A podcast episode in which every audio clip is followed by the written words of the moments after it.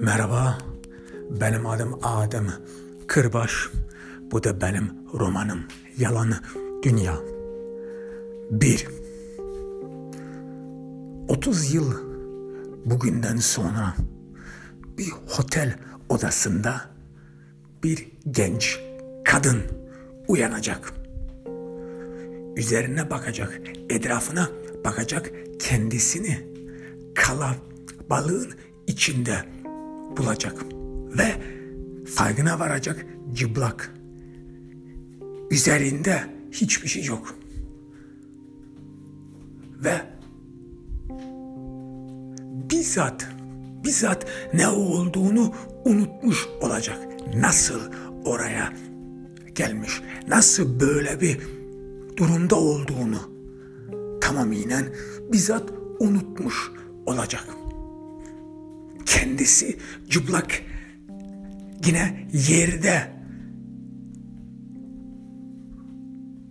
koltuklarda sandalyelerde cıplak yine yatan insanların yanlarından geçecek.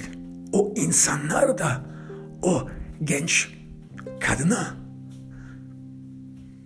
bir yabancı olarak gelecek. Tanımayacak ve nerede çatıştığının farkına varamayacak. Ama gittikçe zaman zaman andıracak nasıl buraya geldi. Nasıl soyunmuş bir hal halinde o otel odanın içinde kendisini buldu. Bir yalnızlık hissetmişti. İçinde, beyninde bir ses hissetmişti. Bir yoksuzluk hissetmişti. Ve yalnız kalmamaya karar vermişti. Ondan sonra bir şey ondan sonra da teki peş peşe geldi. Gelmiş olacak. Ve o tüm grup olarak o erkeklerle ve kadınlarla cinsel ilişkiye girmiş olacak. O beyninin içinde o yalnızlık, sessizlik sesini kısmak için, dinmek için onu yapmış olacak. Ama nihayet farkına varmış olacak. Başaramadı. Başarısız oldu. Hala o yalnızlık, sessizlik sesini duyacak. Ve bu onu o kadar bir dehşet içine bırakacak ki maruz kalacak. O otel odasının içinde o cıblak cıblak insanların ortasında o genç kadın hala kendisini yalnız hissedecek. Hala bir yoksuzluk fark edecek. Dünyası dünyası tamamıyla bir kederli buluta düşmüş olacak. Ve ondan bir çaresi ne bulamaz olacak. Yaşama sebebini daha bulamaz olacak. Ne yapacağını da bilmez olacak. Akşam olacak pencereden dışarı bakacak. O otel penceresinden dışarı bakacak. Bunun manası ne diye soracak. İçinde ne geleceğim var ne de köküm var diyecek. Ben kimim diyecek. Bilmez olacak. Ve balkona yaklaşacak ve o sokaklarda, o uzaklarda, şehrin içinde karanlığın ışıklarında bir sığınak, bir tapınmasına izin verir ve hedef veren bir şey arayacak. Ama o hedefi ona umut veren, sebep veren bir şeyi bulamayacak. Çünkü neyi aradığını bilmez olacak.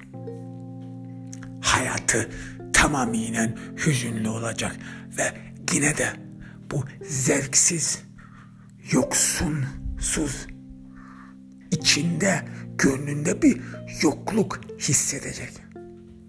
Ve bu benim hayatım mı kendi kendine soracak. Ve yine ar arkasına bakacak. O insanlarla cinsel ilişkiye girdiği insanlara bakacak. Bir yabancı olarak onlara bakacak.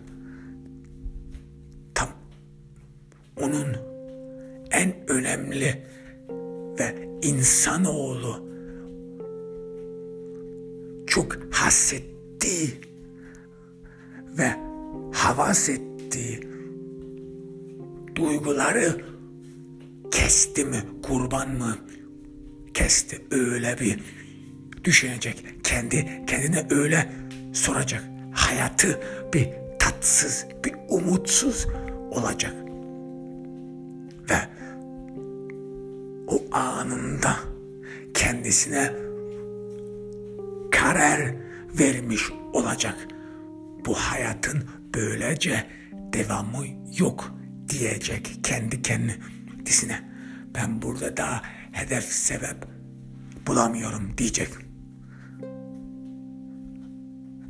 Ve o otelin balkonunda çıkacak ve kendisini o balı balı kondan aşağı gömecek ve ölecek. Bu da tüm Faltaş ailenin sonu olacak. O zabak, o zabak, o kadın o şehirde yolda bulunacak. Ama millet hiçbir şey olmamış diye yanından geçecek. O çıplak kadını kendisini intihar etmiş kadını önemsemeyecekler. ilgilenmeyecekler. Geçtikçe millet onların onun yanından geçecek. Çünkü onu bir kukle sanacaklar sanmış olacaklar. Bilmeyez, anlamayacaklar. Bu da onun sonu olacak. İki,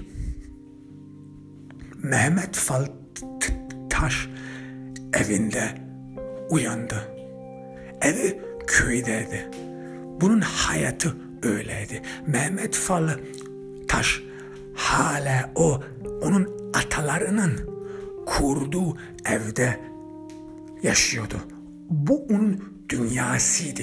Her gün bu orada kalkmış olmuştu ve hayatı hiçbir hissetmemişti. Bu köyde, bu uzaklarda, bu dünyada ne vardır diye hiçbir hissetmemişti. Çünkü gençlikten beri düşünmüştü ki bu köy, bu benim millet, bu atalarımın yattığı toprak benim yerim, benim mıntıkam, burası benim köküm. Ben buraları terk edersem, ben bu kökümden uzak kalırsam kim olduğumu daha bilemem.'' Demiş öyle düşündü.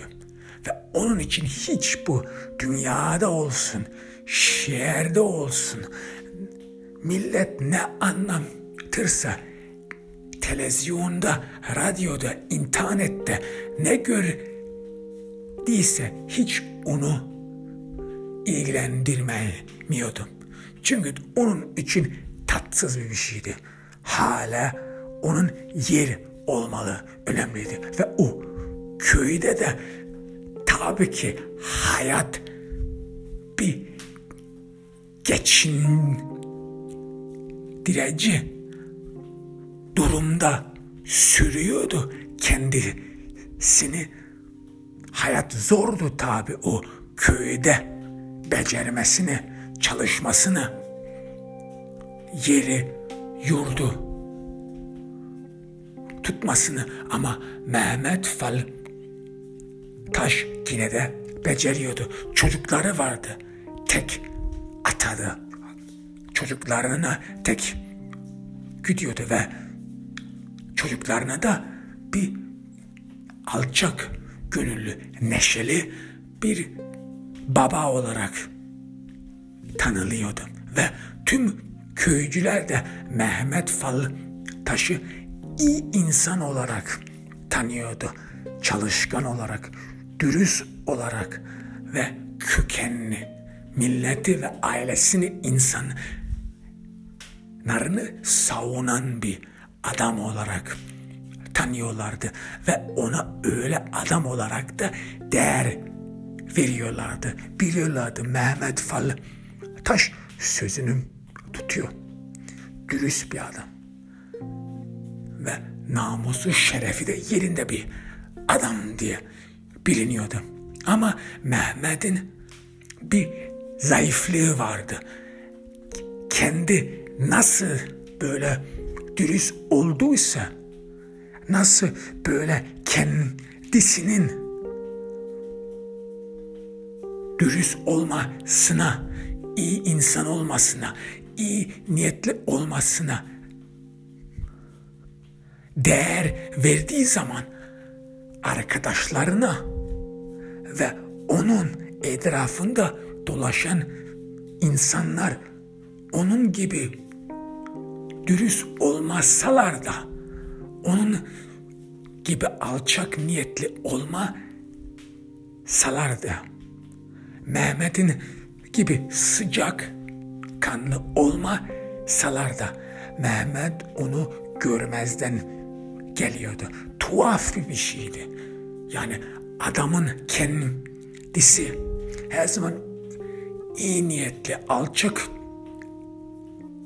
gönüllüydü ama etrafında bazı arkadaşları soğuk kanlıydı, dolandırıcıydı ve bir kaçı da millet tarafından nefret edilmişti. Terk edilmişti. O arkadaşlarımız sözü konusu Mehmet'in arkadaşları olduğu olduğunun birisi Hamit'ti. Hamit de Mehmet'in en samimi arkadaşıydı. Beraber büyümüşlerdi ve o köyde her zamandır beraber millet onları tanıyordu. Mehmet ve Hamid. Hamid ama Mehmet'in tam başka yoluna gitti. Hamid tek başına kalmıştı en sonunda. Her zaman da öyle değildi. Hamid gençliğinde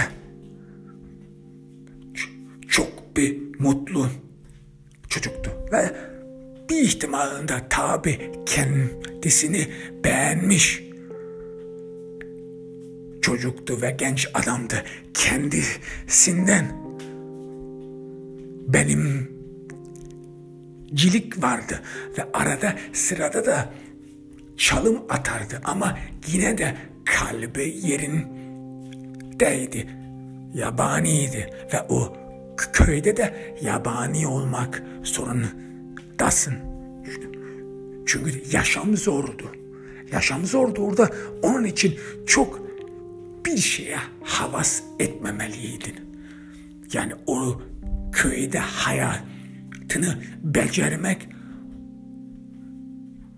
durumunda olmak istedirsen o köyde ne varsa o hayatı orada köylü hayatının bir ihtimalini de sabırla geçirmeli olmalıydın. Sabır, sab onun için çünkü bu köyde hayat, hayat ve yaşam o kadar etkili değildi. Tabii ki millet, köycüler de ve dışarılarda etrafında gittikçe şehirlerden konuşurlardı, dünyalardan konuşurlardı, zenginliklerden konuşurlardı.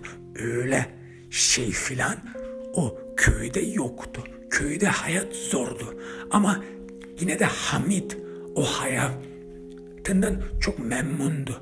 Bu benim dünyam demişti kendi kendisine ve ben bundan mutluyum demişti kendi kendisine ve o o o Hamid de aynı Mehmet'le beraber hiç o köyü terk etmemişti. Gerekmez demişti ama Hamid'in için en önemlisi de kendi, kendisine bir eş bulmak. Bunu ta zamandır ve gençliğinde ve çocukluğunda düşünmüştü. En önemlisi yanında bir karın olacak. Hamit tabii ki sevginin ve sevgi de önemli, aşk da önemli. Onun için o şeyler çok ilgilenmemişti, bilmiyordu ve ondan da çok da söz etmemişti. Ama yaşı da gelmişti. Mehmet çoktan evlenmişti. Sevdiği kadının sevdiği kız Aslı'yla. Ama, ama Hamit dağca bekar kalmıştı. Ve bir ihtimalinde yalnız kalacak diye korkmuştu. Ve gençliğinde onun için köyü ve başka yerleri gezmeye başlamıştı. Bir kız, bir eşlik bulabilir miyim diye. Bir gün o gelmişti ki bir falcıya çatmıştı. Bir falcı kadına. O da çok tuhaf bir şeydi. Çünkü köycüler, köylüler ve dini imanda öyle falcılara pek çok inanmıyorlardı. Bu bu huculuk diyorlardı. Bu bize bize ait değil diyorlardı. Ama yine de vardı. Millet de ona onlara bir, bir ihtimalinde gülümsüyordu. Bir ihtimalinde nefret ediyordu. Hamit de o falcı kadını gördüğü anında tamam mı dedi. Onayladı. Kadın güzeldi ama yine de tuhaftı. Tuhaf bir sözler, huculuk mu nedir bu? Hamid için bu çok belli değildi. Ve ona da yine gülümsüyordu, alay ediyordu. Alay etmişti ve onun yanına o falcı kad, kadının yanına gideni de onunla, ondan elini, el falını okut duranı da Hamit gülmüş olmuştu. Ne biçim bir tuhaf insanlar bu dünyada var ki ne biçim bir salak insanlar yani öyle bir şey sana ne diyecek acaba insan o kadın candan kandan insan sana ne açıklayabilir? Hamit de o insanlardan gittikçe alay etmişti. Ama bir gün olmuştu ki Hamit hala bekar kalmıştı. Kızlar da çok etkilenmemişti. Ondan çünkü Hamit az az gıcıktı. Kendi, kendisini çok beğenmişti. Çok benim silik düşünceleri vardı. Onun için bir gün Hamit başından çıkmıştı ve o kadının yanına gitmişti. Yani alay ettiği kadının yanına ve el falını okutmak için. Kadın tabi tanımış olmuştu Hamid'i.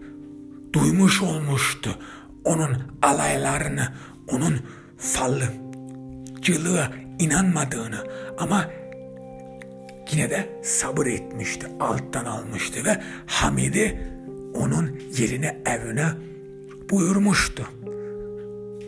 Hamid başta hemen sormuştu sana ne kadar vereyim, ne kadar isti, istiyorsun, milleti soydun ama falcı kadın duymazdan gelmişti. Hamid'in elini almıştı ki bakmıştı el falını okumuştu ve demişti ki sen hayatında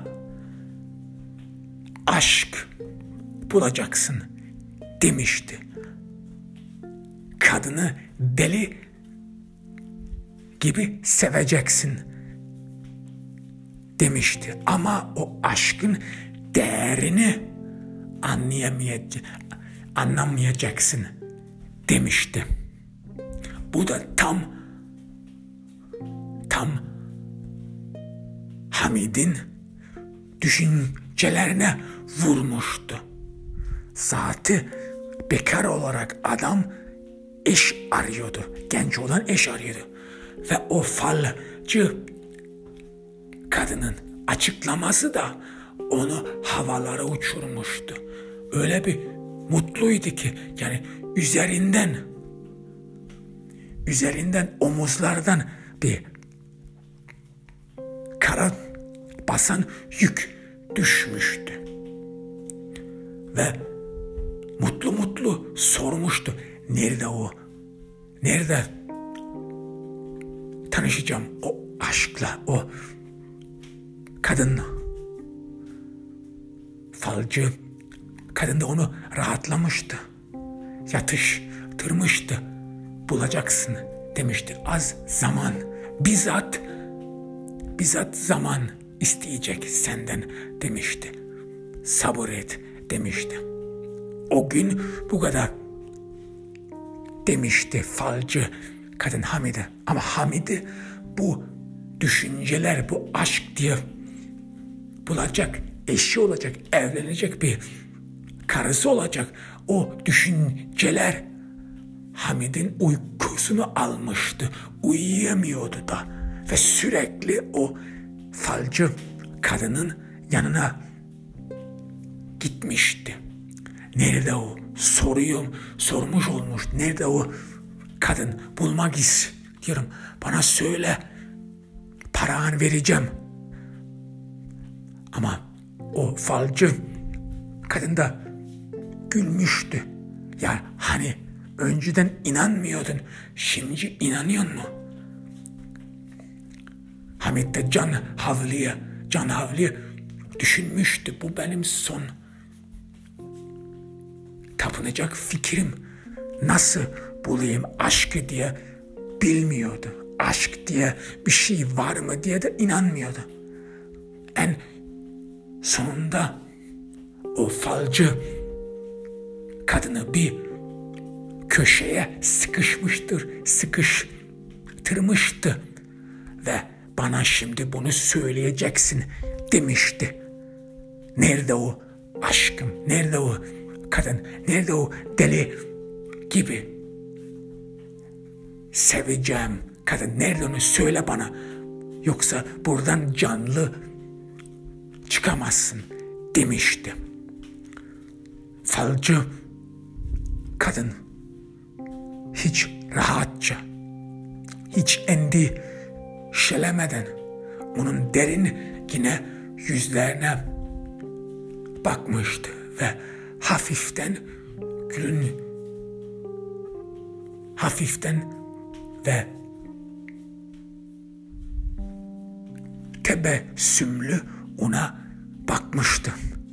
Gözün önünde manyak demişti. Gözümün önünde mi kendi kendine sormuştu. Hamit hala anlamamıştı gözünün önünde. Yani o falcı kadın. Hamid'in en sevdiği deli gibi seveceği kadın olacaktı ve onun değerini bilmeyecekti. Ama en sonunda Hamid anlamı anlamıştı ve o da yüzüne bakmıştı ve bir utanmıştı. Yani ne yapacaktı? Kadını sıkıştırmıştı. Önünde aynı yabani hayvan gibi diyelmişti. Bana söyle şimdi o kadını nerede bulayım diye demişti. Kadın da gözünün önünde demişti. Hayatı tam tuhaf gelmişti erkek diye. Erkek diye bir şey kalmamıştı yani. Şimdi de kadının önünde maruz kalmıştı ve gözünün önünde aşk bulmuştu ama korkmuştu. Şimdi gözümün önünden bu aşk alınacak diye korkmuştu. Bir kekeli demeye başlamıştı. Özür dilemek istemişti ama en sonunda becerememişti.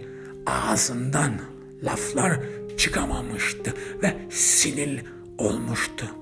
Ama falcı kadın o, o, o zaman Hamid'in kollarını ellerini tutmuştu. Az hafiften gülmüştü ve Hamid'in dudaklarını öpmüştü.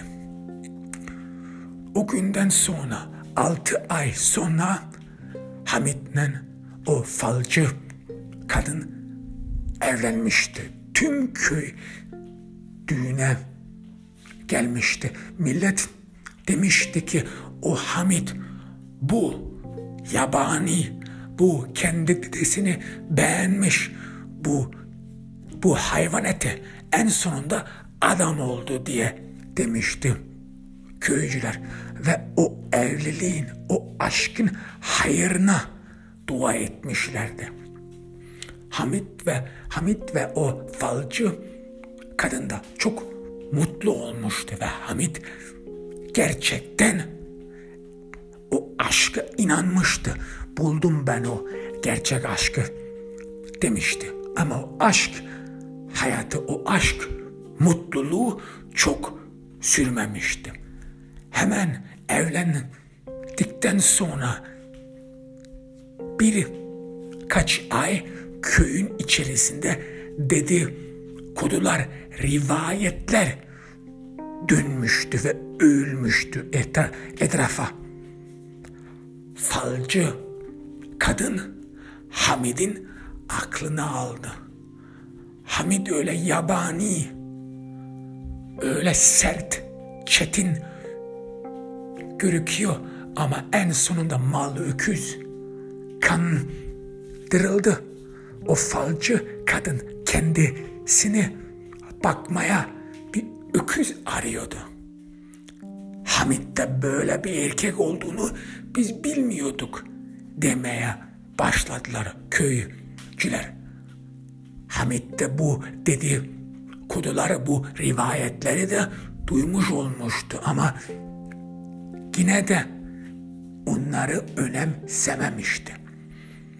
Millet ne derse dersin demişti benim güzel kadınım var, eşim var demişti ve ben mutluyum demişti. Yani o falcı kadının benim eşimin dediği söz en sonunda gerçeklenmemişti. Ama ondan sonra da dedi kodular da devam etmişti. Durmamıştı.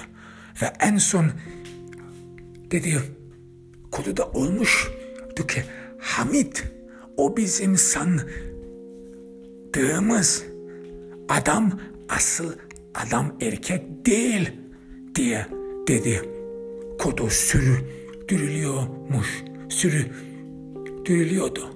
Hamit eşinin önünden o falcı, o hucu kadının önünde diz çökermiş.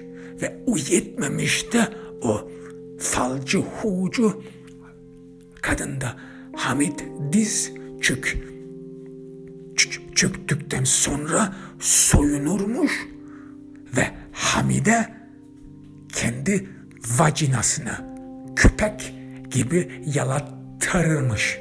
Yani dedi kodu tüm köylüler anlatmaya başlamışlar.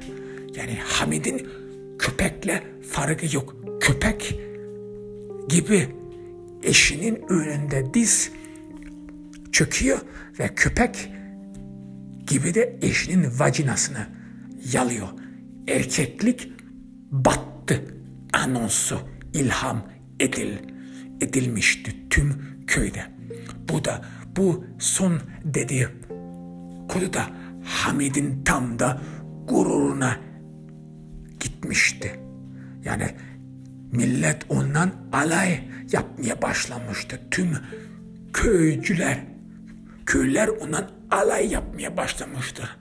Sizin evde erkek kim, kadın kim, roller nasıl oynayın, kim kimi yalıyor ve mi köyler de gençler alay etmek için Hamide abi demezlermiş. Hamide abla derlermiş, yenge derlermiş. Hamid de bundan tamamen nefret etmişti. Benden alay ediyorlar. Ve kim diyor. Ve bir gün eve gelmişti. Az da içmişti. Kafası güzeldi ve kavu galıydı. Karar vermişti. Bunun eve gidip de eşime o falcı, o hucu kadına göstereceğim demişti. Evin erkeği benim demişti kendi kendisine. Ve o gün eve gitmişti ve o sevdiği, en çok sevdiği kadınıyla kavga etmişti. Birbirlerine çok ağır, ruh kırıcı sözler çarpmışlardı yüzlerine, birbirlerin yüzlerine. Çok ağır, çok gönül kırıcı laflar atmışlardı. Ve Hamid de o anından o kadar öf kelenmişti ki eşinin en sevdiği kadının kafasını yarıp da öldürmüştü. Falcı kadın ölmüştü. Yani ne yaptığını ondan sonra anlamıştı ki ama her şey geç gelmişti. Hamid en sevdiğini öldürmüştü ve kanı onun ellerine yapışmıştı. O cinayetten sonra tüm köy havalara atlamıştı. Hucu kadın öldü. Falcı kadın öldü. Gençler demişti. Gençler az salakmış. O zaman nereden ve köylülerin ihtiyarları az olgunları anlamıştı bu kötü bir alamet. Bu kötü bir cinayetti anlamışlardı. Ve, ve en sonunda Hamid de anlamıştı. O günden sonra tüm köycüler sanki bir Allah tarafından mı? Nereden? Rüya görmele, görmeleri kesilmişti. Kimse o köyde da rüya görme görmemez olmuştu. Ben yani bazıları da rüyalarında geleceğini görüyorlardı ve ne yapacaklarını görüyorlardı. O da tamamen kesilmişti ve o köycüler de rüya kabus olsun, hülya olsun ne olduğunu tamamen unutmuşlardı. Köyde daha kimse rüya falan görmüyordu. Hayal bile görmüyordum. Ve millet de köylüler de farkına varmamıştı. Yani rüyayı hepten unutmuşlardı. Ve hayal rüya diye bir şey yok diye sanmışlardı. Ama bir gün olmuş ki bir aşık çifti köyü terk etmişlerdi. Bir iki insan çok birbirlerini çok sevmişlerdi ve köyü terk etmişlerdi. Ve terk ettikten sonra şehire gelmişlerdi ve aniden akşamüstü hayal ve rüya görmeye başlamışlardı. Rüyanın ve hayal olduğunu bilmemişlerdi çünkü o köyde yaşamışlardı. Ve o güne kadar da birbirlerini çok sevdiği söz konusu etmişlerdi. Biz birbirimizi bulduk demişlerdi. Gerçek aşk bu demişlerdi. İkimiz de köyde birbirimizi bulduk demişlerdi. Ama o rüya gördükten sonra hayal gördükten sonra düşünmüş taşınmışlardı ve o aşk denen hala biz birbirimizi seviyor o sözleri konuşmadan gönülleri gönlüleri hissetmeden zorlanmışlardı. Çünkü rüyalarında, hayallerinde kendisinden ve insanların etraflarından gizli olan gönlülerinde kapalı olan kimseye göstermemiş olan isteklerini, hasretlerini rüyalarında ve hayallerinde görmüş olmuşlardı ve anlamışlardı ki asıl biz birbirimizi sevmiyoruz anlamışlardı. Ama ne olursa olsun rüyalarında görmüşlerdi, anlamışlardı. Ama yine de birbirlerini terk etmemişlerdi. Niye? Çünkü aşk dediğin o rüyalarında o kadar istekle, o kadar hasretle, o kadar özlemle dolu ki onlar gerçek aşkı bulamayız diye karar vermişlerdi. Mümkün değil diye demişlerdi. Onun için hiç kimseye kendilerine de bile o gördüğü hayalleri, rüyaları anlatmamam, anlatmamışlardı. O rüya denen bir şey yok diye karar vermişlerdi ve hayatlarına devam etmişlerdi ama hayatları umutsuz olmuştu. Çünkü sürekli düşünmüş ve kalmış olmuşlardı ki ben gerçek aşkı bulsaydım, ben o sevdiğim insanı bulsaydım acaba ne biçim olurdum? Bundan işte Hamid uzaktı. Hamid ondan uzak olmuştu. Hamit eşi öldükten sonra cinayeti yaptıktan sonra en sevdiğini öldükten sonra bir kendisinden nefret etmiş bir edala tüm köyü geziyormuş. Kendisinden yaptığından nasıl yaparsın? Ve bir zamanda Hamit düşünmüştü. Canımı alayım mı? Kendimi inkar edeyim mi? Yani en sevdiğimi, en sevdiğimi millet alay etti diye milletin dediği kodusuna, rivayetlerine dinledim de en sevdiğimin canını kestim. Ben nasıl yapardım bunu?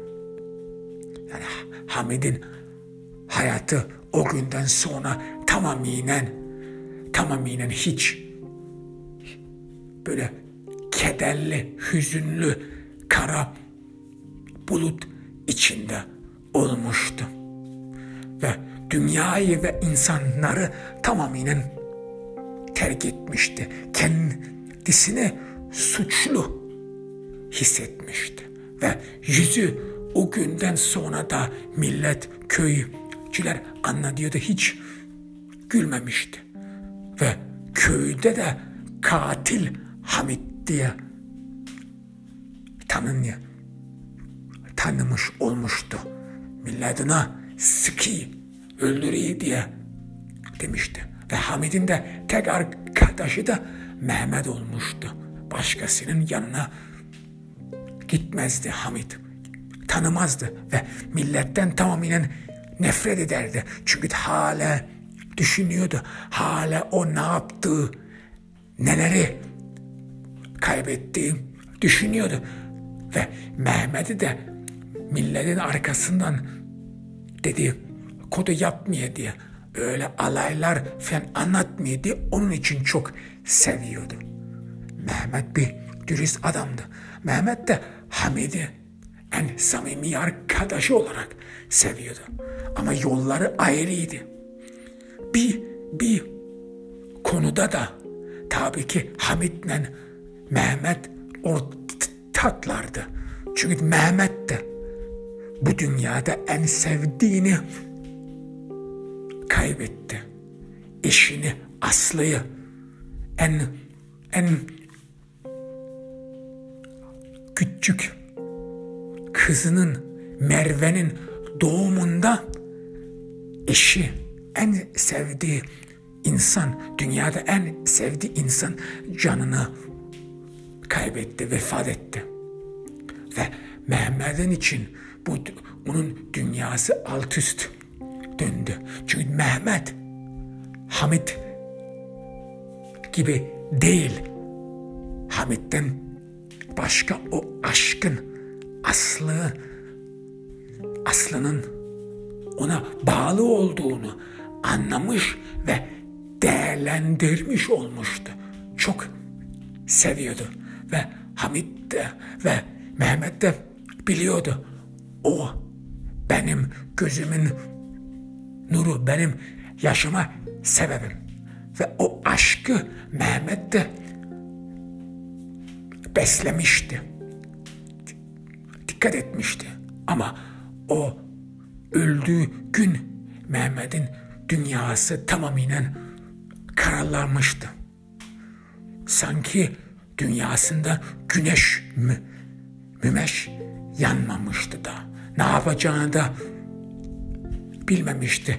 Çocuklarıyla tek kalmıştı. Ve inanılmaz bir şey olmuştu. En sevdiği kadın o mezarlığa gömülmüştü. Ve üzerinde adı ovulmuştu. Ona hiç inanmazdı. Onu hiç aklından bile geçirmemişti. Mehmet, Mehmet o sevdiği kadının kaybedeceğine inanmamıştı. O mezar yaptıklarından sonra mezarı kaldırdıktan sonra Hamid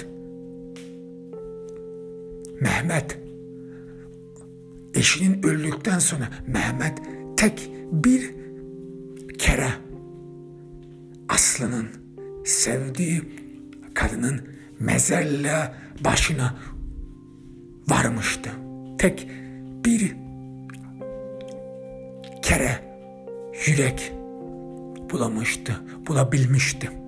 Onun önünde diyelmişti, mezarın önünde.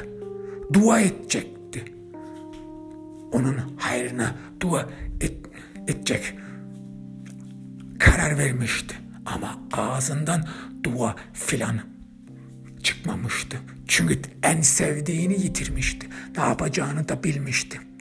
Ve o gün mezarın üzerinde gözyaşları dökmüştü ve eşiyle ha konuşmuştu. Demişti ki üzünlü üzünlü ben bu mezelliye, ben bu mezar başına daha gelemem demişti. Ben seni kaybettim. Onu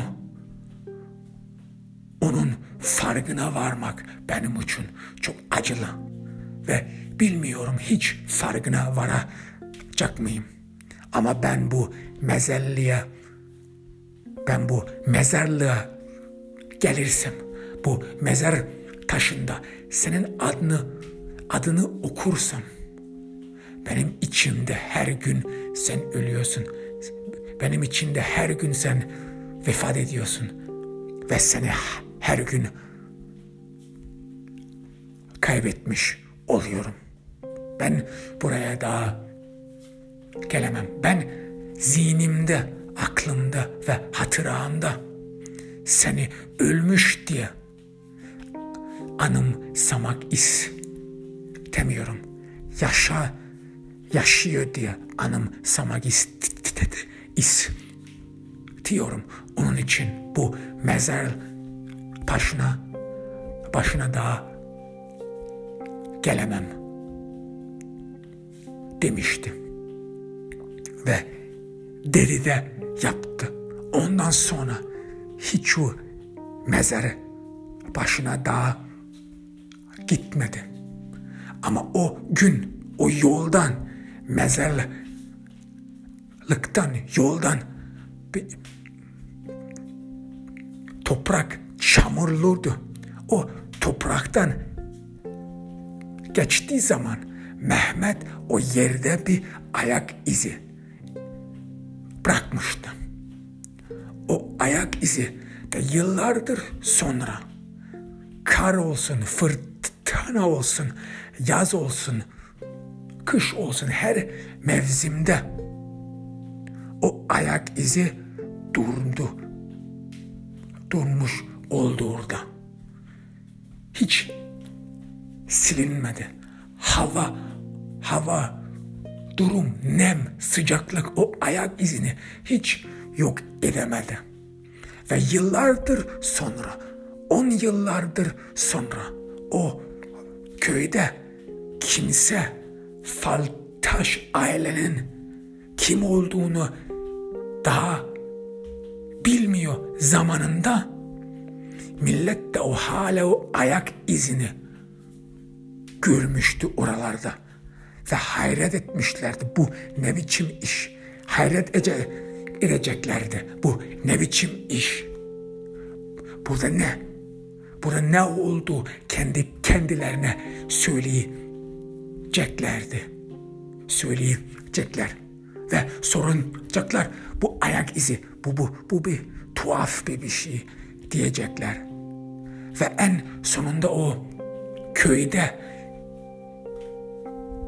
millet sonuna varacak ve diyecek ki bu ayak izi galiba bir cinden ge gelmiş diyecekler. Bir cin, bir cin o mezarlığa adım attı diyecekler. Ve onu ve o cin o köyde geziyor diyecekler. Aramızda geziyor diyecekler. Ne biliyorsun ne biçim görüküyor ne yapıyor aramızda diyecekler. Ve en sonunda tüm köycüler de sonuna varacaklar. Karar verecekler ve diyecekler ki bizim köyümüzde her kötülük olan, her adilik olan, her can sıkıcı durum olan o cin yapmalı diyecekler. Ayak izini gördük diyecekler. Tek yüzünü bilmiyoruz diyecekler. Ve 30 gün 30 gün tüm köycüler bu hain cini bulmaya çalışacaklar. Tüm köyü alt üst döndürecekler. Biz onu bulmalıyız diyecekler. Bizim canımızı yakan, hayatımızı ezen cini bulmalıyız diyecekler. Ama en sonunda başaramayacaklar. Ve diyecekler ki bu cine biz iyi davranmalıyız diyecekler. Ama belki onun için kendisinden gider diye diyecekler. Ama sözleri boşuna gidecek. Cine ne yaparlarsa yapsın arasın aralarında köycülerin aralarında kavga olacak, ihanet olacak, yalan olacak, kötülük olacak. Ama bu Mehmet'ten uzaktı. Mehmet eşinin öldükten sonra kendisi bir boğulacak diye hissetti. Çocuklarıyla tekti. Şimdi de bir kızı da doğmuştu. Bebekti. En küçük Merve ne yapacağını da bilmemişti. Ama zamanla zamanla kendisine umut vermişti. Umut vermişti ve çocuklarına en sonunda baba oldu. Onlara bir alçak gönüllü, sıcak, neşeli bir baba oldu. Tabii ki Mehmet'in için eşi hiçbir zaman ölmemişti. Sofrada, sofraya oturduğu anlarında her zaman eşine bir yer ayrıltılmıştı. Tabağı da vardı ve yemeğe de koyuyordu. Oraya tam eşi anında gelecek, anında eve girecek, çevrükten gelecek bir edalar vardı Mehmet'te. Ve çocuklar da tam anlamamıştı. Beş, beş tane çocuğu vardı Mehmet'in. Onlar da tam anlamamıştı. Babası, babaları bunu niye yapıyor diyor. Niye burada hariç her her yemekte hariç bir yemek bırakıyor. Bir çanak bırakıyor. Bir bardak bırakıyor ve o yemeği de oraya koyuyor. Kime bu? Çocuklar bir zaman sormuşlardı ki kime bu baba diye sormuşlardı. Ama Mehmet cevap vermemişlerdi. Tek gelecek dedi. Gelecek. Rahat olun demiş dedi. Tek sürekli öyle diyordu. Çocuklar da babaların aklı gitmiş diye sandılar. Ama babaların gönüllerini kırmama için o, o oyuna onlar da takılıyordu. Bir oyun diye sanıyorlardı ve babaları olsun aklını yemiş ama yine de babaları diyorlardı ve babaları ondan sonra sofradan kalktıktan sonra o hariç olan yemeği o Mehmet'in eşine koyan yemeği onlar gidip de köpeklerine veriyorlardı. Yani hayatları bir zaman mutluydu Fallı Taş ailenin ve Mehmet'in içinde ailesi ve çocukları dünyanın tam ortasıydı. Gözlerin nur idi. Çocukların da çok seviyordu. Çünkü çocukları her, her anında yüzlerinden, seslerinden, gözlerinden o kaybetmiş eşini an an görüyordu. Ve ondan sonra ileride birkaç yıllar sonra bir gün Mehmet o evde, o köyde evde kalkacak. Kendisini tek bulacak. Çocukların hepsini o köyde evi terk edecek. Kimse daha kalmayacak. Yine o sessizliği fark edecek. Ama o günde, o, o gün sabahta yine o aynı fikri düşünecek. Eşi, sevdiği Aslı anında hemen odaya girecek. Anında ondan konuşabilecek. Anında ondan muhabbet il, ilişkiye girecek. Ve ihtiyar yine zorla yataktan kalkacak. Etrafına bakacak. Ve fark edecek.